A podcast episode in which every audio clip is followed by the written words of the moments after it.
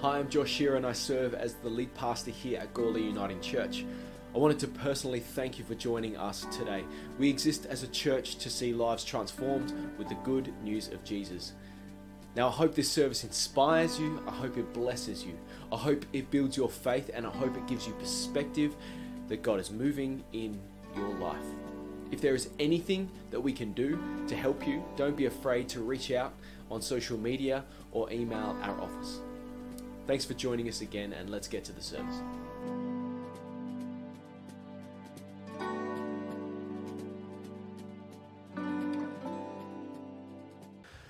Loving and gracious God, I thank you.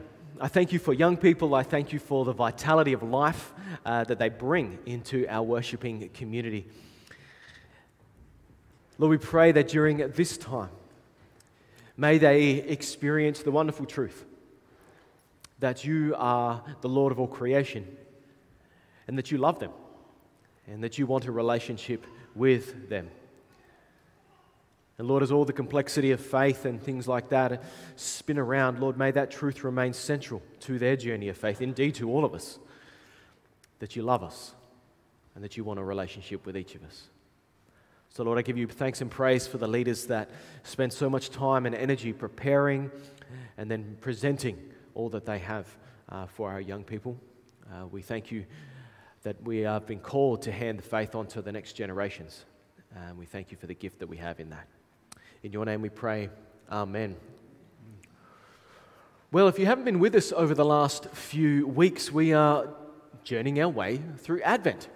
And if you're not familiar with Advent, Advent is the, is the season that leads up to Christmas. It's four weeks out, four weeks out from, the, uh, from Christmas Day.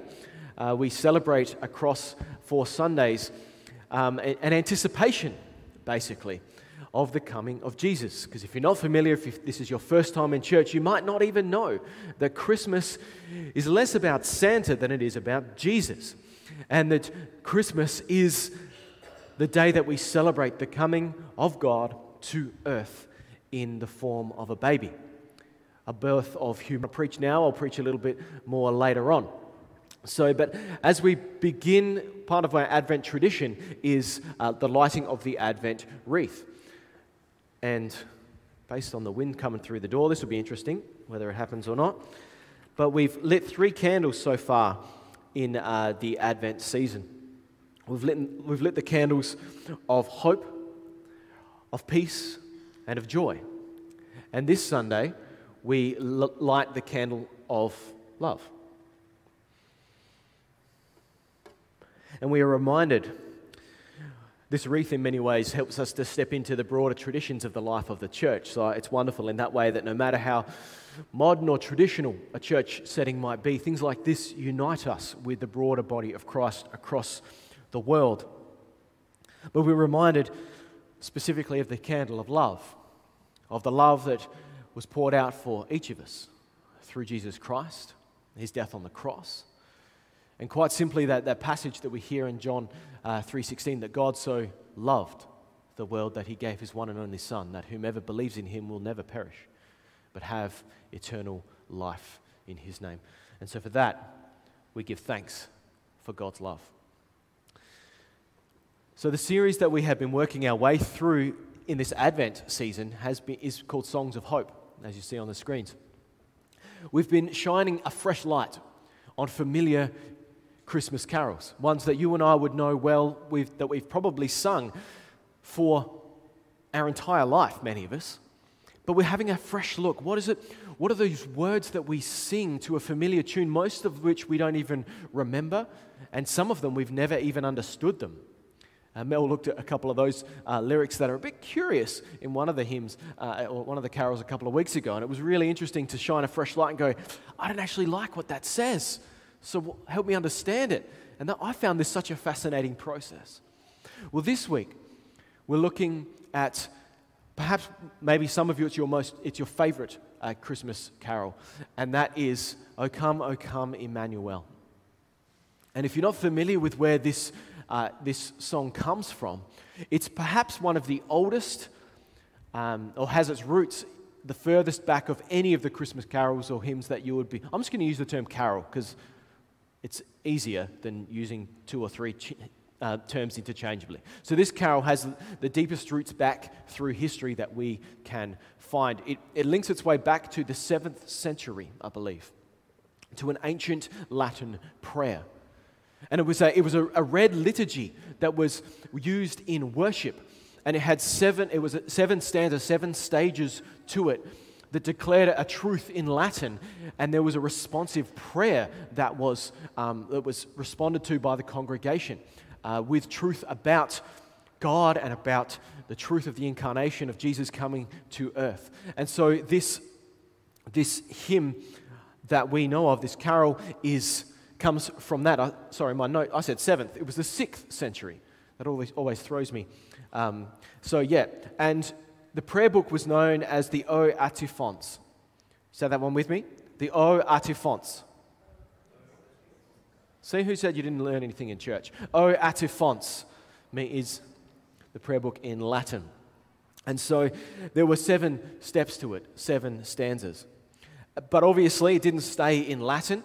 It progressed through time, and it first appeared in the form that we know it in about the 18th century eh, in Cologne, Germany, was where it, it was first written, and it included a, a, a refrain that you would be familiar with Rejoice, rejoice, Emmanuel. Will, born, will be born to you, O Israel, in German, was where it first coined that phrase. And then it lost a couple of the stanzas and then picked them back up when it turned into English in the 19th century. And that version of it is largely the one that we sing today. So, with that in mind, I want you to listen to and join in actually with this hymn that we sing together. O come, O come, Emmanuel. And as you do, listen deeply to the, to the, the words. Think of the tone. Think of how it feels, because that's where I want to take us today with the rest of our time after we finish singing it. So please stand and sing with us as the team leads us.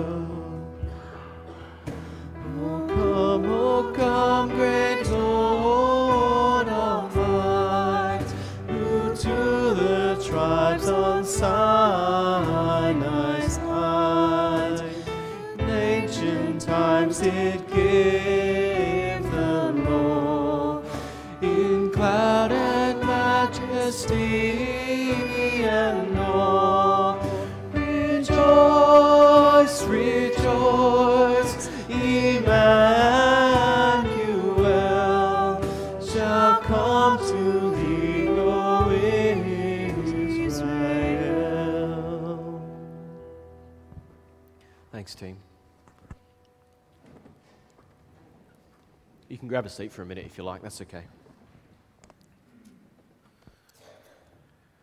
I wonder, what did you notice? What did you feel? Because it's when it comes to these, when it comes to songs, when it comes to music, any, anyone that's a composer, anyone that's spent any time shaping music to lyrics or even lyrics themselves would tell you that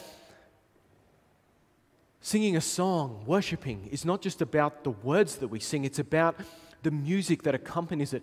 Because music attaches to our, our feelings, it connects with our emotions, and it's the tones of the song are written on purpose. in the way that they are, to elicit feelings, to help us understand what it is that, that the author was trying to communicate. And this, this one is perhaps one of the most curious Christmas carols because it, it speaks of, frankly, a really dark moment in Israel's history. If you're not familiar with uh, the, the story of the Israelite people, of God's chosen people, they go through journey, they go through a journey of favor with God and discipline of God. Over and over again, God, God delivers them from the brokenness of the world and calls upon them to be in relationship with Him. But over time, each time they put the trust, they put their trust in the things of the world, in the, the gods of the nations around them. And over and over and over again, they turn their back on God. And God sends a prophet to them. And that prophet declares the truth that they have screwed it up again and that God is not happy with them and that they ought turn from their wicked ways, turn back to the God that saved them from slavery in Egypt, that delivered them and that promised to be their God if they would choose to be his people. And most of the time, the people didn't listen. And so most of the time, the prophets ended up being killed by the people of God and the people of God would end up in exile, in slavery, in bondage. Sometimes that was by a literal nation, and other times it was just through their own dysfunction as a nation that their choices would end up leaving them in bondage. And I wonder can you and I relate to that journey in any way? I can. How many times does God have to call me back to faithfulness? How many times does God have to remind me of how good He is in my life? How many times does He have to prove His faithfulness? And the answer is at least once more. And that's part of the human condition in many ways. And as we look at this, at where this hymn begins, we read a verse from Isaiah, Isaiah chapter 7, verse 14. And to give you the context of this passage, the Israelite people find themselves in exile again. Exiled into Babylon and Assyria at two different times. But the author of Isaiah speaks truth into that for them. And this is a conversation, this is off, off this passage in verse in chapter 7. The king of Judah is having uh, King Ahaz is having kind of a conversation or with Isaiah the prophet and Isaiah the prophet is asking him to ask God for something. God's there waiting for you. God wants to help you, but you just need to hurt, turn to him. And Ahaz chooses not to turn back to God. He says, I will not ask. I will not put this Lord to the test, Yahweh to the test. And Isaiah responds, he says, Hear now, you house of David. Is it not enough that you try the patience of humans, that instead you try the patience of God? Therefore, if you don't want help, if you don't want to turn to God, God will provide a sign for Himself. God will respond to your request without you even asking. Verse 14, he says, Therefore, the Lord Himself will give you a sign. And that sign is that a virgin will conceive and give birth to a son. And he will be called what? Emmanuel. Emmanuel. Which means God with us. So the prophetic word to a nation in exile was, and, and, and in struggle, was even though you can't see a way out of this, God is going to make a way for you. He's going to make a way, in some cases, despite you. And, he, and this sign will be that one day a baby is going to be born. And it's not going to, be, it's not going to have a human father. Instead, this baby's father is going to be God Himself. And in that way, He will be indeed the Son of God.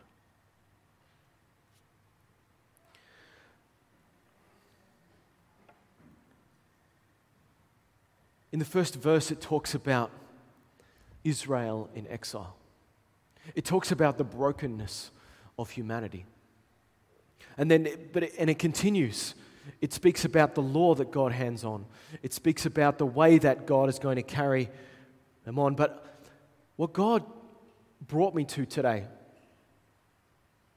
was verse 4, and we haven't sung it yet, but let me read it to you. It says, O come, O branch of Jesse.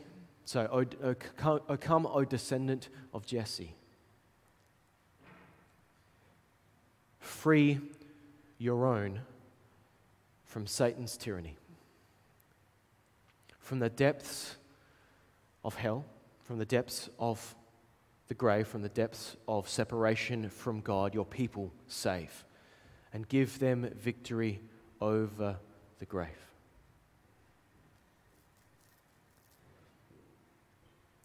Now, it had me wondering early this week why it is that that verse stood out to me. What was it that God was trying to say? And I couldn't figure it out until Tuesday.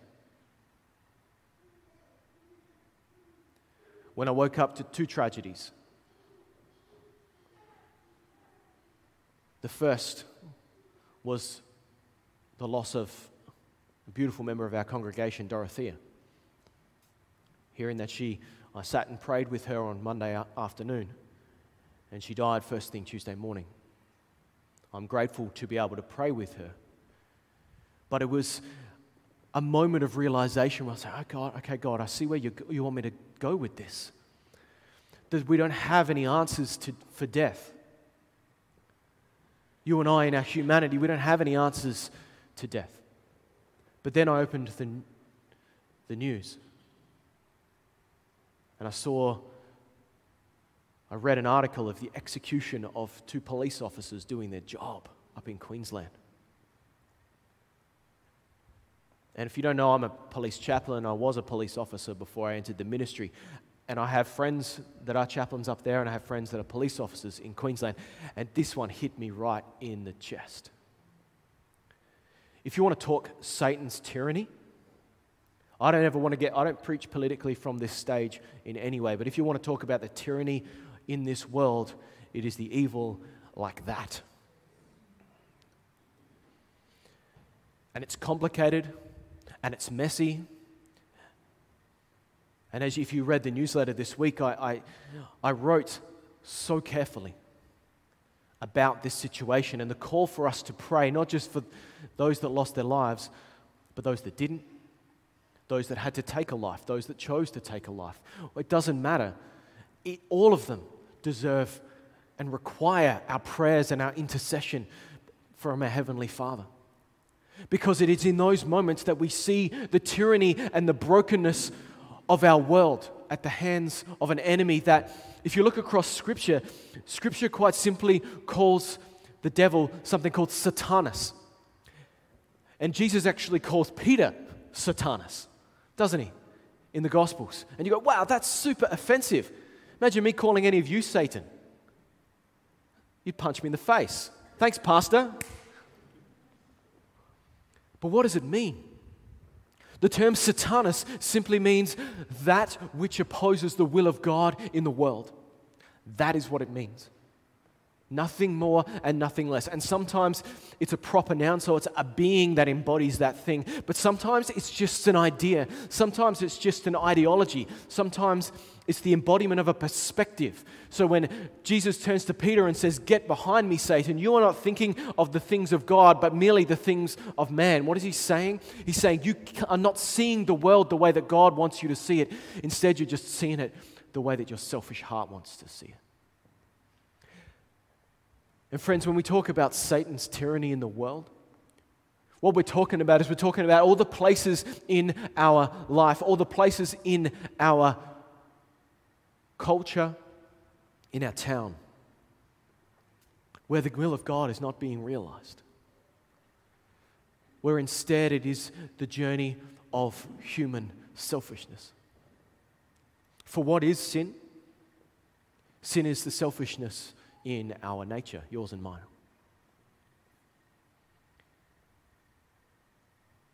So, what do we do with that?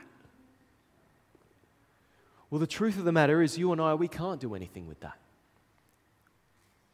There's nothing that we've got within our own being to overcome the tyranny of Satan in the world, Satanas in the world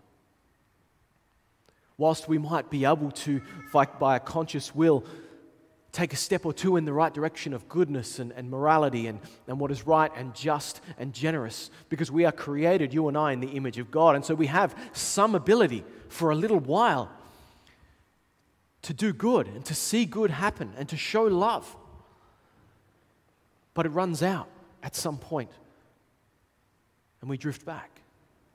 Or indeed, we have no capacity when that when the evil is particularly strong, we have no capacity to resist. And so, what do we do with that? Well, friends, the truth is, we, there's nothing we can do about it. But there's something that has been done about it. In the face of the brokenness of our world, there is nothing that we can do, but there is something that has been done. And let me read you, let me tell you about it. Matthew chapter 1, chapter 2.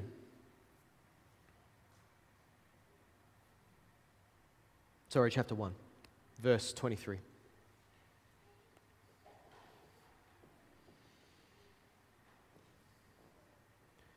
The angel speaks, appears to Joseph one night.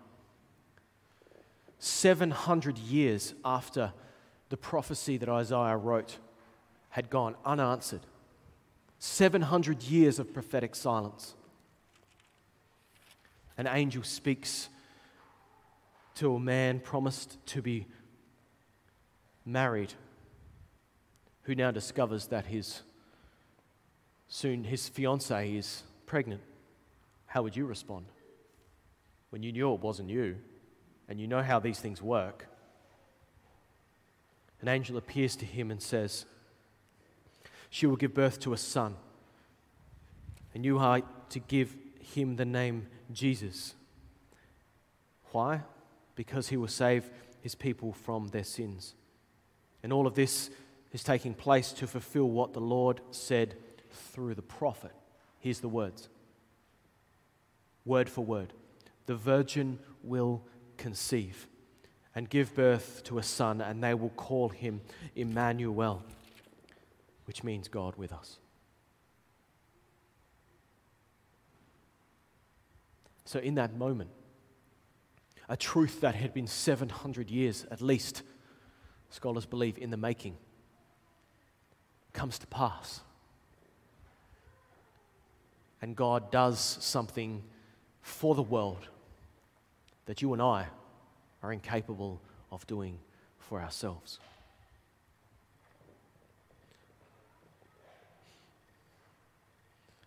And as I mentioned before, we lit a candle of love today because what I talked about last week was that Jesus didn't stay a baby, did he? I talked about away in a manger and the nostalgia of the six pound, eight ounce baby Jesus and the way that sometimes he stays that way in our hearts and in our minds, but instead he grew up, didn't he?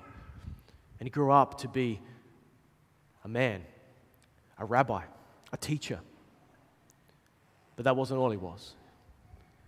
He would be betrayed by a friend, he would be beaten, flogged, and sadly, crucified by Rome on behalf of the Jews. And that he would die, be laid in a tomb, but three days later he would be risen from the dead. And, the tr- and what happened in that moment was that God conquered the grave. And that seems like such a strange thing to think about that for you and I, that we would, we, when, people stay, when people die, they stay dead. That was as true in the first century as it is now.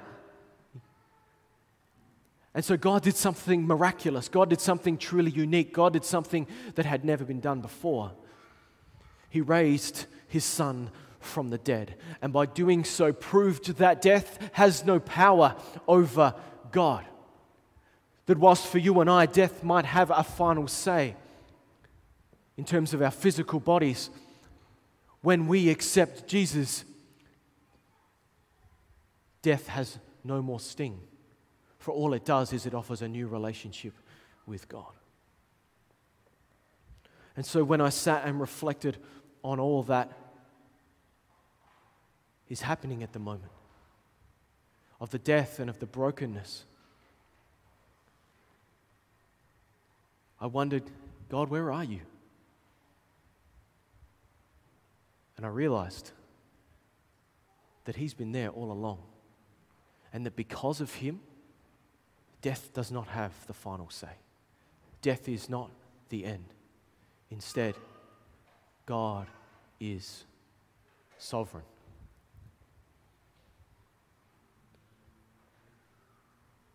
And as, at the beginning of Jesus' life, the angel declares a, a prophetic word. He says, He will be Emmanuel. What does that mean? God with us. And so the question that I was left with was saying, God, you say you're there, and you, we understand, our faith tells us that you've conquered the grave, that we don't have to fear death anymore, but it still hurts, and we still experience the brokenness. So, what do we do with that? And God took me to the last verse of Matthew's gospel, the last thing that Matthew, one of Jesus' disciples that traveled with him, that saw all that he did, the first things that are spoken over Jesus' life is that he will be God with us, Emmanuel. And then let's turn to verse 20, chapter 28, verse 20. With his disciples after being raised from the dead. Matthew records this as Jesus' final words. He says, Therefore, go, we'll start in verse 19. Therefore, go and make disciples of all nations, baptizing them in the name of the Father and the Son and the Holy Spirit, and teaching them to obey everything I have commanded you. And here is the last sentence And surely I am with you to the very end of the age. The last word of Jesus' ministry, the last thing he declares. The first word is, I will be with you, God with you. And the last word is, I am with you. And I will be with you. I will stay with you. No matter what you go through, no matter what you've got going on, no matter the challenges, no matter the brokenness, no matter the way that death appears to have the final say, I am there with you. For how long? forever till the very end of the age. And that's not just the end of life. The word there is the, to the end of the eon, to the end of all things as we know it. That is the promise. And so, in the face of this, this carol that seems to have such a heavy burden upon it, such a deep question of God, where are you? I'm hurting. Israel, we are in exile. Humanity as we are now, all we look around and see is hurt and brokenness and pain. God, where are you? Emmanuel, I am there. Whether you feel me or whether you don't, I am with you. How long? To the very end of the age.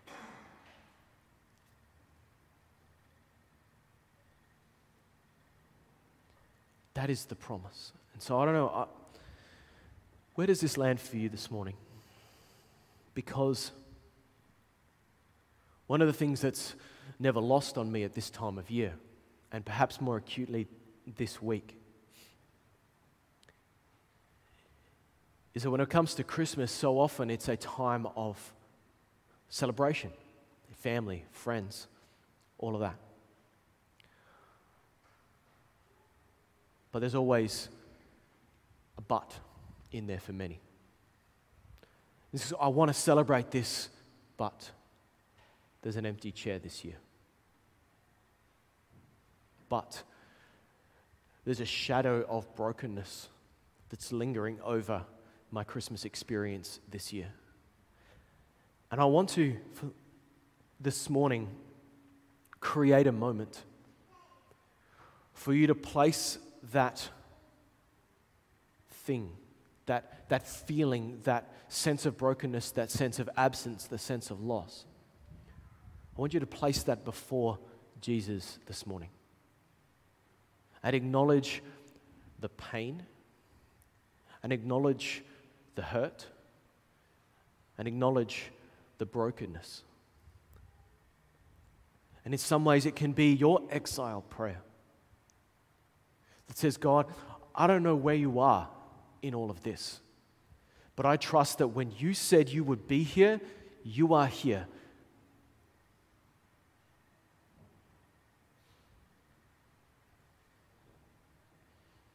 And so for you, that might be a, a family member. It might be the grief of our world at this time. It might be the loss of a member of our congregation whatever it is. I invite you to take a moment of reflection this morning. A little bit different to the way we normally would finish a sermon. But I'm going to light. A, I'm going to bring a, a table to the front here, and I'm going to light a candle. And I invite you, if you want to, for a few minutes, to come forward and light a candle and place it on the table for that person, for that moment, for that feeling of exile that you're experiencing this morning. As a way of giving thanks, as a way of offering gratitude, but also as a way of just saying, God, maybe I don't understand. I'm angry, I'm hurt. But even in the midst of that, I hand it to you because you promised that you would be with us. You be with me. So I want to invite the, the band back up. They're just going to play for a couple of minutes. Just in the background, just as a way of helping us to, to think. Because remember, I mentioned that songs offer an opportunity to attach to our emotions and to think and reflect. So they're just going to play. And I'm going to light a candle.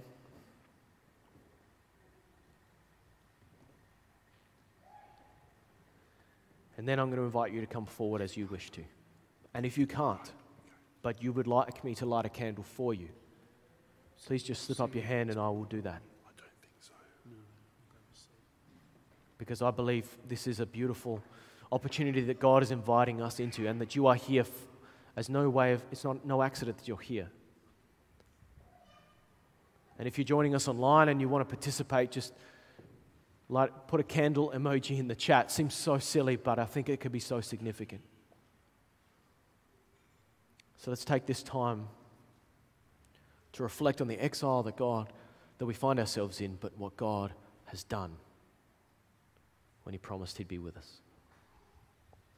Thanks, Chris.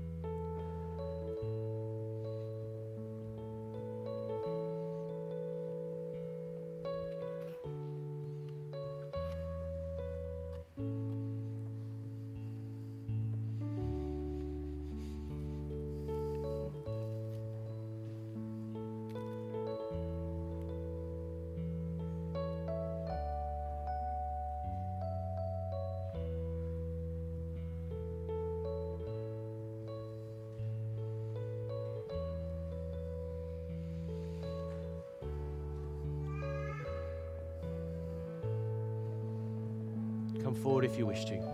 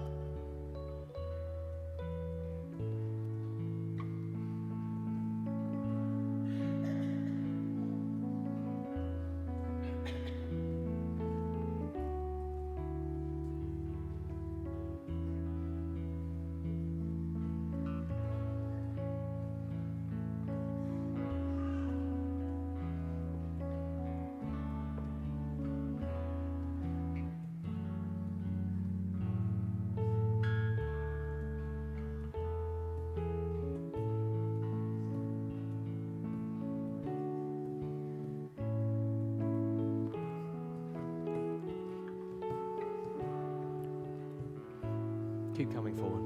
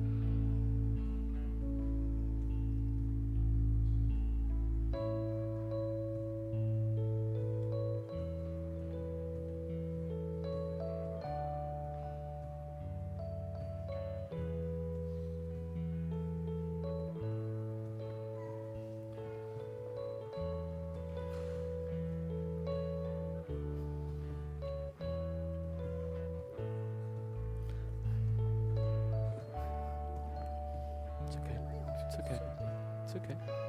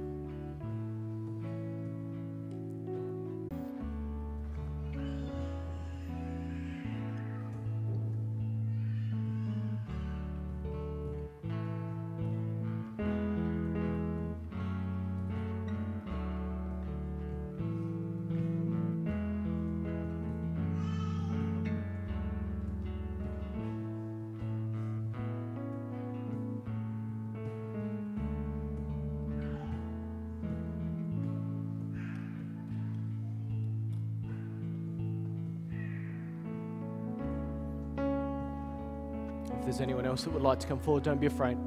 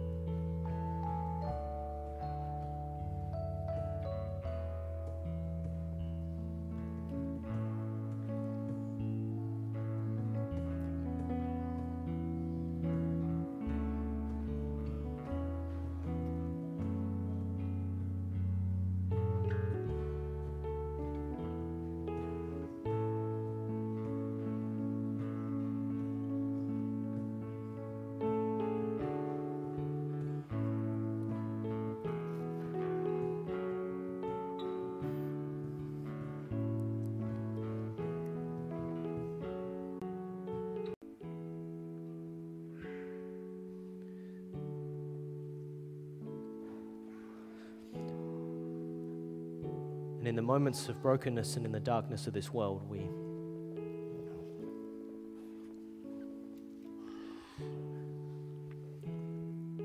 we trust that it is exactly as you said it would be.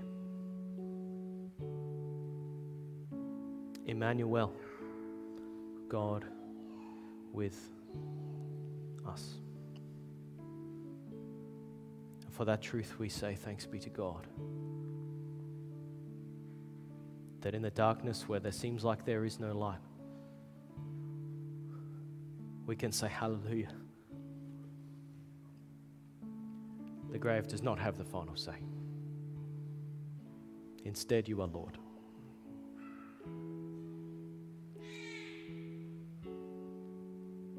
So, at this time of year,